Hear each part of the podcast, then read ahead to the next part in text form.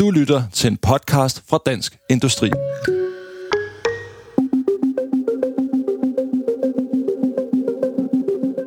Jeg er grundlæggende optimist og som sagt ekstremt utålmodig, og det bør alle EU's beslutningstagere også være, fordi de har selv sat de heldigvis trods alt ret ambitiøse klimamål.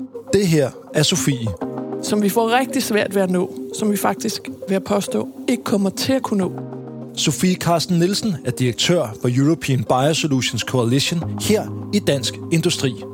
Hvis ikke vi får mange flere biosolutions i spil. Men inden vi går i gang, vil jeg lige bringe en kort servicemeddelelse. Det her er nemlig andet afsnit af det dobbeltafsnit, som handler om biosolutions. Så hvis du ikke har hørt det første endnu, så pause lige og find tilbage i feedet. Så vil det hele forhåbentlig hænge lidt bedre sammen. Og med det sagt, lad os så gå i gang. Det her afsnit af Hvem løser fremtiden bliver lidt anderledes, end det plejer. Det, der gør det her anderledes, er, at jeg for første gang i den her serie har interviewet en af mine kolleger her fra Glashuset på Rådhuspladsen.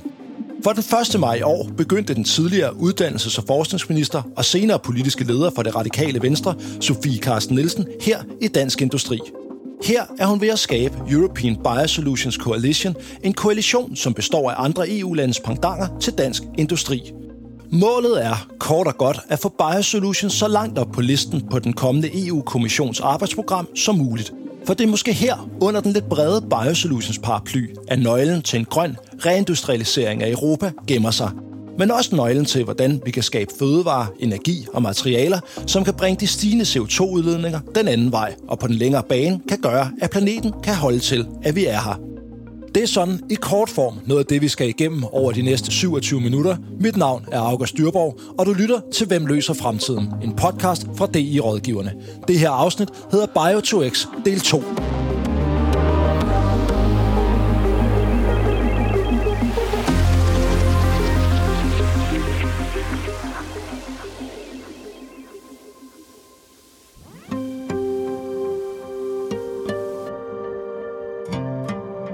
til en start, lad os så lige få knyttet et par ord til dette afsnits hovedperson. Jeg er den nye øh, direktør for DI's satsning i Europa, og vi skal bygge en øh, europæisk koalition, European Biosolution Coalition. Den er jeg ved at bygge, men, men før det, og det var kun tilbage til før 1. maj, hvor jeg startede i det her, der var jeg politiker, jeg har været minister for videregående uddannelse og forskning, jeg har været partileder, jeg tror, jeg prøvede øh, næsten alle roller i dansk politik, så det bærer jeg selvfølgelig med ind, de erfaringer, jeg har her, fordi det betyder enormt meget for det arbejde, vi skal lave med at både bygge en europæisk koalition og allermest få indflydelse og forandringer på europæisk plan, sådan så vi kan få mange flere af de her biosolutions, biologiske løsninger på klima- og fødevare- og miljøproblemer øh, ud og virke meget hurtigere. Det går alt for langsomt i dag. Og her, mens vi stadig befinder os i begyndelsen, kunne det være et passende sted lige at få sømmet fast, hvad begrebet Biosolutions i Sofie Carsten Nielsens optik dækker over. Jeg er ikke kommet videre fra der, hvor jeg fik jobbet her 1. maj og skulle øh, præsentere, hvad jeg skulle lave. Og der sagde jeg, at det her er naturens egne løsninger tilsat viden og teknologi. Og jeg synes stadig næsten, det er den øh, bedste forklaring.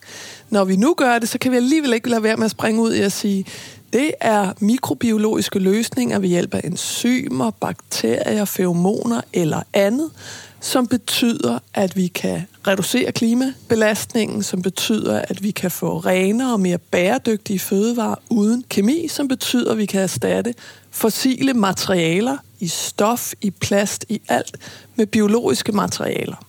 Men det er en lidt længere forklaring. Jeg synes, øh, naturens egne løsninger tilsat viden og teknologi og selvom al Sofie Carsten Nielsens arbejdstid nu kredser om Biosolutions, er det faktisk ikke så lang tid siden, hun stødte på selve ordet.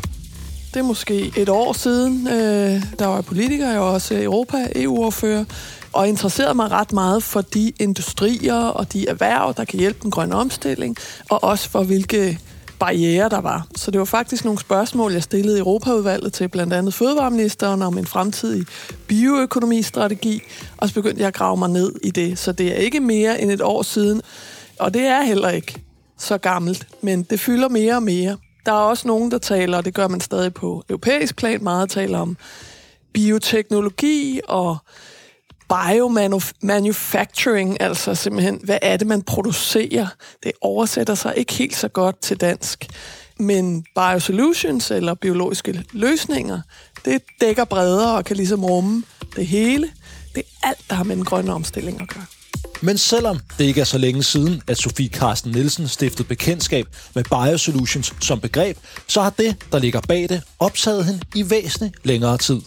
Jeg har arbejdet med potentialerne i øh, det her område i 10-12 år. Da jeg blev uddannelses- og forskningsminister, der lavede vi Innovationsfonden. En samling af tidligere Højteknologifonden, øh, andre fonde, for virkelig at kunne give noget saft og kraft og nogle store bevillinger til forskning, der skulle ud og virke direkte, altså videre ud på markedet, ud og blive til innovation, blive til produkter, blive til forskning og løsninger i, hvordan kan vi lave nye produkter, hvordan kan vi eksempelvis lave plastik, erstatte fossile produkter med naturlige materialer, hvordan kan vi hjælpe landbruget i omstilling, hvordan forsker vi i det og får nye produkter. Så det har jo været på vej, og forskningen har været i det her i mange, mange år. Egentlig er Biosolutions simpelthen et hundredvis af år gammelt begreb, fordi det oprinder i fermentering, og det har Carlsberg som bekendt lavet øl af i adskillige hundrede år. Christian Hansen, der er et biosolution virksomhed, men jo ikke selv har kaldt sig det, har eksisteret 149 år, og jo opfandt det her med at kigge ned i maven på konen og finde ud af, at der var et enzym og en bakterie der, man kunne bruge til rigtig mange andre ting. Så det er jo en gammel, gammel løsning som vi har fundet øh, nye veje til, og som med den viden og den teknologi, vi har udviklet, den forskning, vi har lavet, pludselig viser sig at have en hel masse muligheder. Og ikke mindst, at vi kan kopiere det og skalere det hurtigt. Og inden vi her bevæger os videre, så vil det være et godt sted lige at tage fat i sådan et helt håndfast eksempel på, hvad Biosolutions er. For et helt konkret sted, hvor de fleste af os er i berøring med det, er for eksempel, når vi vasker tøj. Biosolutions er i vores vaskepulver i dag, og det har det faktisk været i rigtig mange år. Men når vi ikke har hørt det begreb, så er det fordi, det har vi ikke tænkt over. Der er simpelthen bare blevet erstattet kemiske produkter i vores vaskepulver med et enzym, som øh, Novozymes har opdaget og dyrket og kopieret. Øh, og når det er i vores vaskepulver, så øh, kan vi vaske ved lavere varme og altså bruge mindre energi. Vi kan også bruge mindre vand, fordi det havde kemien brug for, for at komme til at virke og gøre tøjet rent. Men enzymet, det har ikke brug for så meget varme og så meget vand, fordi det er levende, og det klipper skidtet over. Og det er jo det, der er. Det er jo naturen. Det er enzymer, der klipper skidt over. Og det er jo virkelig, virkelig praktisk, så er det heller ikke svinende, når det kommer ud i naturen bagefter, for det er et biologisk materiale, der går til. Og med de her begreber og forklaringer på plads, er der lige et sidste centralt element, jeg synes, vi skal have med. Jeg synes, det er en ret vigtig pointe at sige, at det her er naturens egne løsninger. Det er noget, naturen gør selv.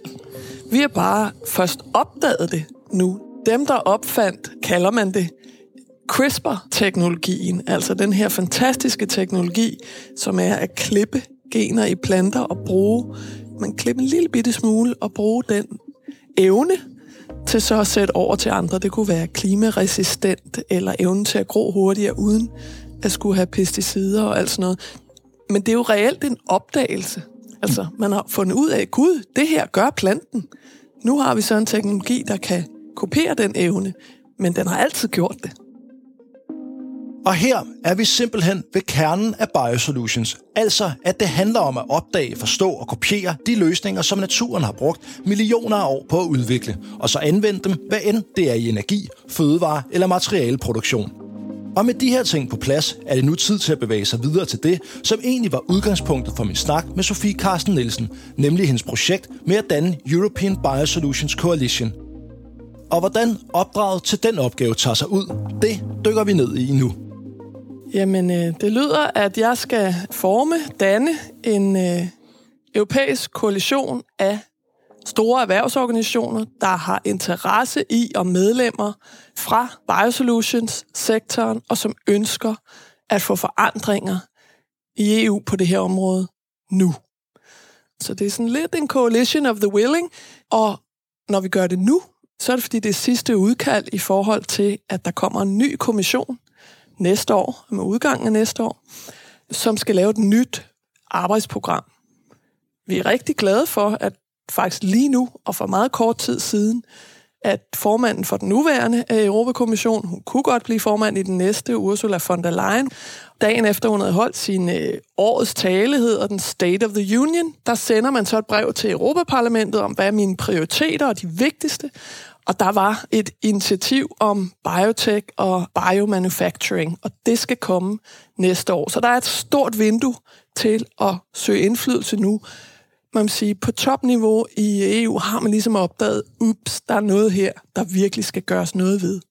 Og derfor er det nu, at vi samler den her koalition for faktisk, og det er så det er lidt mere sådan overordnet ambitionsniveau, at få den fortælling om, hvad kan den her sektor i fremtiden for Europa, og når det er store erhvervsorganisationer, der går sammen, flere af dem på DI's niveau i deres lande, så har man også mulighed for at sætte en dagsorden nationalt. For det skal til, hvis vi ligesom skal tilbage til den her, hvad er det egentlig, naturen kan? Altså, det er noget mere grundlæggende, vi skal ind og have fat. Og den 26. oktober i år blev koalitionen og dens første medlemmer præsenteret. Det drejer sig om pangdanger til dansk industri fra Holland, Østrig, Schweiz og Italien. Det tyske Bio Deutschland mangler blot at få sat den formelle underskrift, og så er man i tæt dialog med organisationer fra Frankrig, Spanien, Belgien, Sverige, Rumænien og Slovakiet. Og det her mulighedsvindue er ikke kun åbent grundet Europakommissionsformand Ursula von der Leyens proklamerede initiativ på bioområdet. De seneste års mere dystre globale og europæiske begivenheder har ifølge Sofie Carsten Nielsen medført ændringer i EU.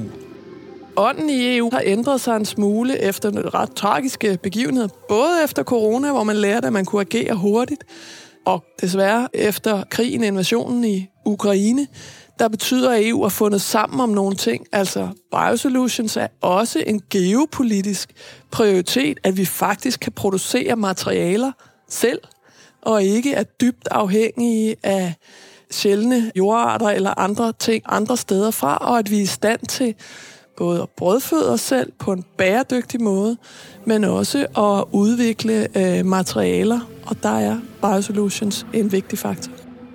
Men selvom der er et vindue nu, og at EU-ånden har ændret sig, så er beslutningsprocesserne i Bruxelles måske ikke kendt for lige frem at være de hurtigste.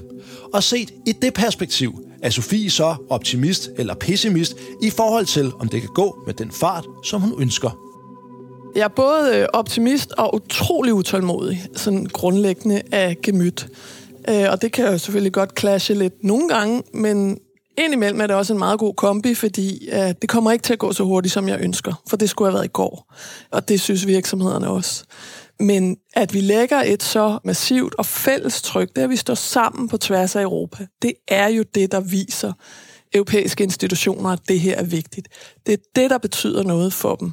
Ikke, at der kommer en virksomhed, men når man går sammen på tværs sådan her, så er man jo virkelig vist, fordi man alligevel er både konkurrenter som lande og som virksomheder, men har sat sig ud over det, så betyder det noget. Det ved jeg. Jeg har også arbejdet i EU's institutioner, og øh, der kommer selvfølgelig nogle kompromiser ind imellem, men jeg er grundlæggende optimist, og som sagt ekstremt utålmodig, og det bør alle EU's beslutningstagere også være, og det tror jeg, de er, fordi de har selv sat de heldigvis trods alt ret ambitiøse klimamål som vi får rigtig svært ved at nå, som vi faktisk ved at påstå ikke kommer til at kunne nå, hvis ikke vi får mange flere biosolutions i spil. Men hvis vi lige vender tilbage til koalitionen en gang, hvor er det så selve ideen kommer fra? Ideen er udtænkt her i Dansk Industri som jo sidder med samarbejdspartnere med søsterorganisationerne, som det hedder, ude i Europa, og øh, kredit til Lars Sandal Sørensen, øh, administrerende direktør her i DI, som helt klart har haft blik på det der. Det er øh, vigtigt, at vi får gjort noget ved. Og så er det jo så et projekt med en projektfinansiering fra Novo Nordisk Fonden, som netop også med en ny strategi har sat meget mere fokus på Sustainability, hele den grønne omstillingsdel, det er også en del af det. Men partileder og ministererfaring til trods, hvordan er det så på det mere personlige plan at skulle forsøge at skabe ændringer på så stor en klinge? der er mange ambitioner, et stort brød, der er slået op her, og, øh, og også meget, det kan du høre også hos mig, meget begejstring om, hvad det kan. Men der var jo ikke noget, da jeg startede 1. maj. Altså, der var ingenting. Øh, der var ideen, men der var ikke etableret noget. Så med alt andet, så er man nødt til sådan at, at bide elefanten op i, i bidder der. Hvor går man egentlig til det? Hvem skal man have fat i først?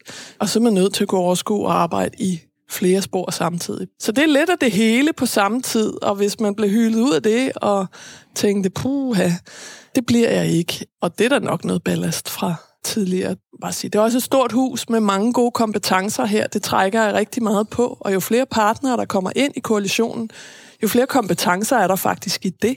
Også at trække på, det synes jeg er, er meget øh, oplevende. Men det er rigtigt, det er en stor ambition, vi har. Hvis vi så lige løfter blikket en gang, hvordan ser det danske og europæiske biosolutions landskab så ud lige nu, set fra Sofie Carsten Nielsens stol? Der er nogle store virksomheder, der i rigtig lang tid, der ligesom flytter sig og opdager mere, øh, og derfor får flere biosolutions produkter. Og så er der en underskov af SMV'er, små og mellemstore virksomheder og startups, rigtig mange i Danmark, også i Europa, som kommer drønende med løsninger. Altså virkelig, virkelig mange løsninger, for der har været rigtig mange gennembrud forskningsmæssigt, opdagelsesmæssigt i de sidste 10-20 år, som nu begynder at blive til produkter til markedet. Så det er så spændende en sektor, men det er også en, man ikke helt har opdaget endnu. Den ligger sådan og bobler lige ned under overfladen, og i løbet af de næste 10-20 år, så vil de komme med masser af løsninger. Det er den gode side af det. Den virkelig irriterende, og, og derfor jeg øh, er i det her job, det er, at det har vi ikke rigtig opdaget politisk. Og i hvert fald ikke i Europa. Og her er vi ved noget helt centralt. For som man også kan høre i det forrige afsnit om Biosolutions, så er der sket en bevægelse på det her område, hvor EU-lovgivning ikke rigtig er fuldt med udviklingen. Jeg tror grundlæggende ikke, at det er politisk modvilje, men gamle systemer, der fungerer til verden før Biosolutions, hvor vi med rette i Europa skulle være varsomme, fordi det er kemiske løsninger, pesticider og andre ting, der kom på markedet for at løse nogle problemer. Specifikt på fødevareområdet, men også en række andre materialeområder, etc. Der har vi jo bare produceret, fordi vi skulle bruge tøj, vi skulle bruge mad, og det skulle gå hurtigt, og vi skulle have meget af det. Øh, altså hele EU's landbrugspolitik er baseret på at komme ud af 2. verdenskrig og ikke have nok mad. Så det er det, man giver støtte til, at der er bare nok og meget af det. Og det er måske lidt forkert i dag, at man giver ikke støtte til, at det kunne blive grønnere.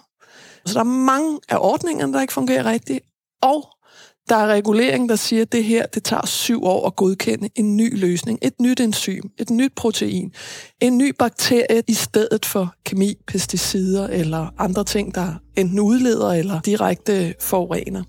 Men det er EU ikke givet til. Vi har simpelthen lovgivning, der ikke øh, er på plads til det. Et konkret sted, hvor det her er tydeligt, er i det regelsæt, som knytter sig til fødevarer i EU. Vi har en fødevarelovgivning i EU, hvor man taler om novel foods, altså nye fødevarer, og dem skal vi på en eller anden måde være skeptiske overfor. Så der er en lovgivning, der siger, at alt, der kom før, jeg tror det er 1997, jeg ikke hænger mig op på det præcise år, det er i orden fødevarer, og alt, der er kommet efter det, det skal vi tjekke ekstra længe. Og jeg tror godt, vi ved med vores ret blotte øje, at fødevarer, der kom før 97, var ikke nødvendigvis per definition bare lige i øjet de reneste og produceret på den bæredygtige måde. Tværtimod er det faktisk nu, at vi udvikler alle de her bæredygtige, plantebaserede osv. alternativer. Så det giver ikke rigtig mening, og det tror jeg godt, man ved, men det er nu dørene åbner til, okay, det skal vi kigge på. Og det er for den grønne omstillings skyld. Man kan også godt lige tage erhvervsbrillerne på et øjeblik og sige, det giver sig selv, at alle de virksomheder, der er på vej her, og også de store, de sidder og kigger på, hvilke markeder er åbne for alle de løsninger, vi udvikler nu til den grønne omstilling, og hvilke er ikke. Og her vil jeg lige indskyde, uden at det skal blive en længere lovmæssig udredning, at man som det er i dag, i forhold til godkendelse osv., lidt skarpt skåret for eksempel kan få et produkt på markedet på tre år på den anden side af Atlanten, hvor det i EU vil tage syv år. Det europæiske marked er simpelthen bare ikke åbent nok. Og så flytter de jo. Og så lægger de deres produktioner eller deres udvikling uden for Europa, og det vil være hammerende ærgerligt. Både for Europas velstand og velfærd, for mig personligt allermest for den grønne omstilling. De der virksomheder skal nok på en eller anden måde klare sig. Øh, men selvfølgelig er der også øh, for dem, men det er allermest fordi, at deres løsninger bare kan så meget, og dem skal vi have ud at virke. Hvis vi så zoomer en tand længere ind, hvordan står Danmark så kontra nogle af vores europæiske naboer? For i for eksempel både Holland og Belgien er der de senere år blevet investeret langt mere, end det har været tilfældet herhjemme. Det er helt rigtigt, og de er også med i koalitionen, både Holland og øh, Belgien, og det er vi glade for, fordi de er faktisk på nogle områder længere fremme, og har virkelig, øh, virkelig øh, sat tryk på. Nu kan du se, at denne her uge var erhvervsministeren ude og netop sige, at vi skal virkelig investere i det her nu, for Danmark skal med på den bølge. Man har været mere målrettet, fokuseret og investeret i eksempelvis Belgien og Holland. I Belgien har de det meget, meget store testcenter i Gent, hvor man kan komme ned og teste, hvordan skalerer jeg den her løsning, så den er klar til markedet. Det er faktisk det eneste i Europa, så der søger også danske virksomheder ned. Det ville jo være fedt, hvis vi også havde sådan noget i Danmark. Og netop projektet med at få et opskaleringsanlæg i den størrelse på dansk grund, er det, du kan høre mere om i det forrige afsnit. Men med det her meget brede potentiale for en mere bæredygtig klode, som Biosolutions repræsenterer, og vigtigheden af, set i et dansk perspektiv, at vi kommer med på den bølge, så virker en investering på 215 millioner, set i forhold til vores statsbudget, ikke som det helt store. Så hvordan kan det være, at der ikke bliver investeret massivt på det her område? Ja, det kan jeg selvfølgelig også godt ønske mig. Øh, nu har jeg så også prøvet at sidde på den anden side. Og der er mange ønsker og mange ting, vi gerne vil investere i. Men du har da ret. Det er altså nu, at øh, vi skal være på bolden i Danmark til de her ting, fordi et er, at uden for Europa rykker man rigtig hurtigt. Men det er allermest, fordi det er faktisk os, der har været nogle af de dygtigste rigtig længe. Vi har lavet de her opdagelser. Vi har de her virksomheder, som har 150 år på banen, og forskningsmiljøer, der har dyb og lang erfaring med det her. Så det vil bare være for ærgerligt at misse den. Da jeg lavede research til det her interview, og efter at have snakket med Erik Vormslev til det foregående afsnit, slog det mig, at det her område, de store potentialer til trods, var glædet lidt under radaren eller sågar blevet overset, mens fokus har været rettet mod vindmøller og PTX-anlæg. Men hvad er årsagen til det i Sofie Carsten Nielsens udlægning? Det er et rigtig godt spørgsmål. Det er jo lidt derfor, jeg kommer til for at få lavet den her koalition. Det er selvfølgelig både meget konkret for at få lavet nogle forandringer i EU, men samtidig er det faktisk for at få et sprog, måske lidt fortærsket, men en fortælling om den her sektor. Og man kan jo se en vindmølle. De har fyldt meget, og de har haft en god fortælling. Det er meget, meget sådan taktilt og håndterbart. Og du kan ikke se et enzym, eller en øh, mælkesyrebakterie, eller en bakterie, eller en lille bitte svamp. Det er i hvert fald svært, og lyder også lidt ulækkert måske. Ikke? Så på en eller anden måde, og nu bliver det lidt højstemt, så er der også sådan en uh, back to nature over det her. Hvad er det egentlig, der sker i den natur, vi har med at gøre? Og hvad er alt det fantastiske, den kan? Få en fornemmelse og en forståelse af det. Også fordi, så kan det være, at vi virkelig godt kunne tænke os at respektere den mere. Vi skal leve af den. Vi diskuterer faktisk, øh, og måske lige ved at være på kanten af høje tid, vores biodiversitet, kigge på bunden af havet, rundt omkring, og ved at finde ud af, det hænger faktisk sammen med, hvem vi er, og hvad vi får at spise. Måske ikke lige i morgen, men om 10 år, og hvad vi kan give videre til vores børn. Så jeg tror, der er en kæmpe mulighed for den her sektor i samtalen om naturen, og hvor afhængige vi er af den, fordi Biosolutions er per definition baseret på naturen. Men hvad er forklaringen på, at den samtale eller fortælling indtil nu er udeblevet? Altså, det er jo så, fordi vi ikke har været dygtige nok til at lave den fortælling. Fordi hvis man har den, og kan vise, siger jeg nu for lige at forsvare min tidligere stand af politikere, se hvad det kan løse af problemer, hvor mange potentialer det her har, så vil de da det. Det vil altid gerne være med til det, der kan løse problemerne. Så det tror jeg gælder både på europæisk plan og national plan. Grundlæggende, så vil man gerne gribe løsninger, hvis vi kan formidle, forklare og gøre det let forståeligt, også for dem, der skal stemme på politikerne. Og det er jo der, vi er nødt til ligesom at komme hen. Men så svært er det altså heller ikke at fortælle, synes jeg, potentialet i de her naturens løsninger. Og de har endda noget andet, som jo er virkelig fedt, som vindmøllen ikke har, hvor vi jo skal arbejde med, hvordan gør vi egentlig den mindre svinende, fordi et er, at vi skal bruge al den grønne energi, men den er faktisk øh, en lille smule svinende at producere også til vindmøllen, vil jeg bare sige, at der er nogle biosolutions øh, på vej, så den bliver mere bæredygtig. Og det er da en god fortælling. Og hvis man tager et kig ud i fremtiden fra Sofie Carsten Nielsens lettere utålmodige stol, så er det en bydende nødvendighed, at der på EU-niveau bliver truffet nogle foranstaltninger, der gør, at vi i fremtiden kan holde på de grønne løsninger, men også skabe nogle rammer og en grobund for, at fremtidens biologiske løsninger bliver udviklet netop her. Men også at holde fast i fortællingen om, at naturen, hvis vi lærer at forstå den bedre, måske også rummer mange svarene på, hvordan planeten i fremtiden skal kunne holde til, at vi er her. Det skal vi simpelthen kunne levere i Europa. Det kan ikke være rigtigt, at vi er sådan et sted, hvor alting tager længere tid. Det tror jeg er den næste grundlæggende erkendelse i Europa, at det kan ikke være sådan, at alt skal tage altså syv år. Det går bare ikke, fordi så taber vi. Og det er der ikke plads til nu, at være så langsom. Vi kan alt muligt andet, og vi skal kunne blive ved med øh, at være det, men vi er også en global spiller, der skal kunne være på højde med USA, Asien, der rykker virkelig, virkelig hurtigt. Og selvfølgelig skal vi samarbejde om alle mulige ting, men vi skal også kunne levere. Vi har så mange forudsætninger for det. Og det, det handler om, er at holde fast. Og sådan noget her bliver ikke leveret på en dag eller et år. Men hvis man har et konsistent tryk og en fortælling, man bliver ved med at dyrke, som holder, så man ikke overdriver eller greenwasher, men er tydelig på, hvad er det, det her kan løse, og bliver ved med at have diskussionerne. Det er simpelthen hårdt konsistent arbejde for at få løsningerne ud at virke. Jeg er helt sikker på, at vi kan lykkes. Og her slutter denne udgave af Hvem løser fremtiden? En podcast fra DI Rådgiverne. Programmet var researchet og tilrettelagt af Daniel Vognstrup og mig. Jeg hedder August Dyrborg. Daniel har ligeledes stået for klip og den musik, du hørte undervejs.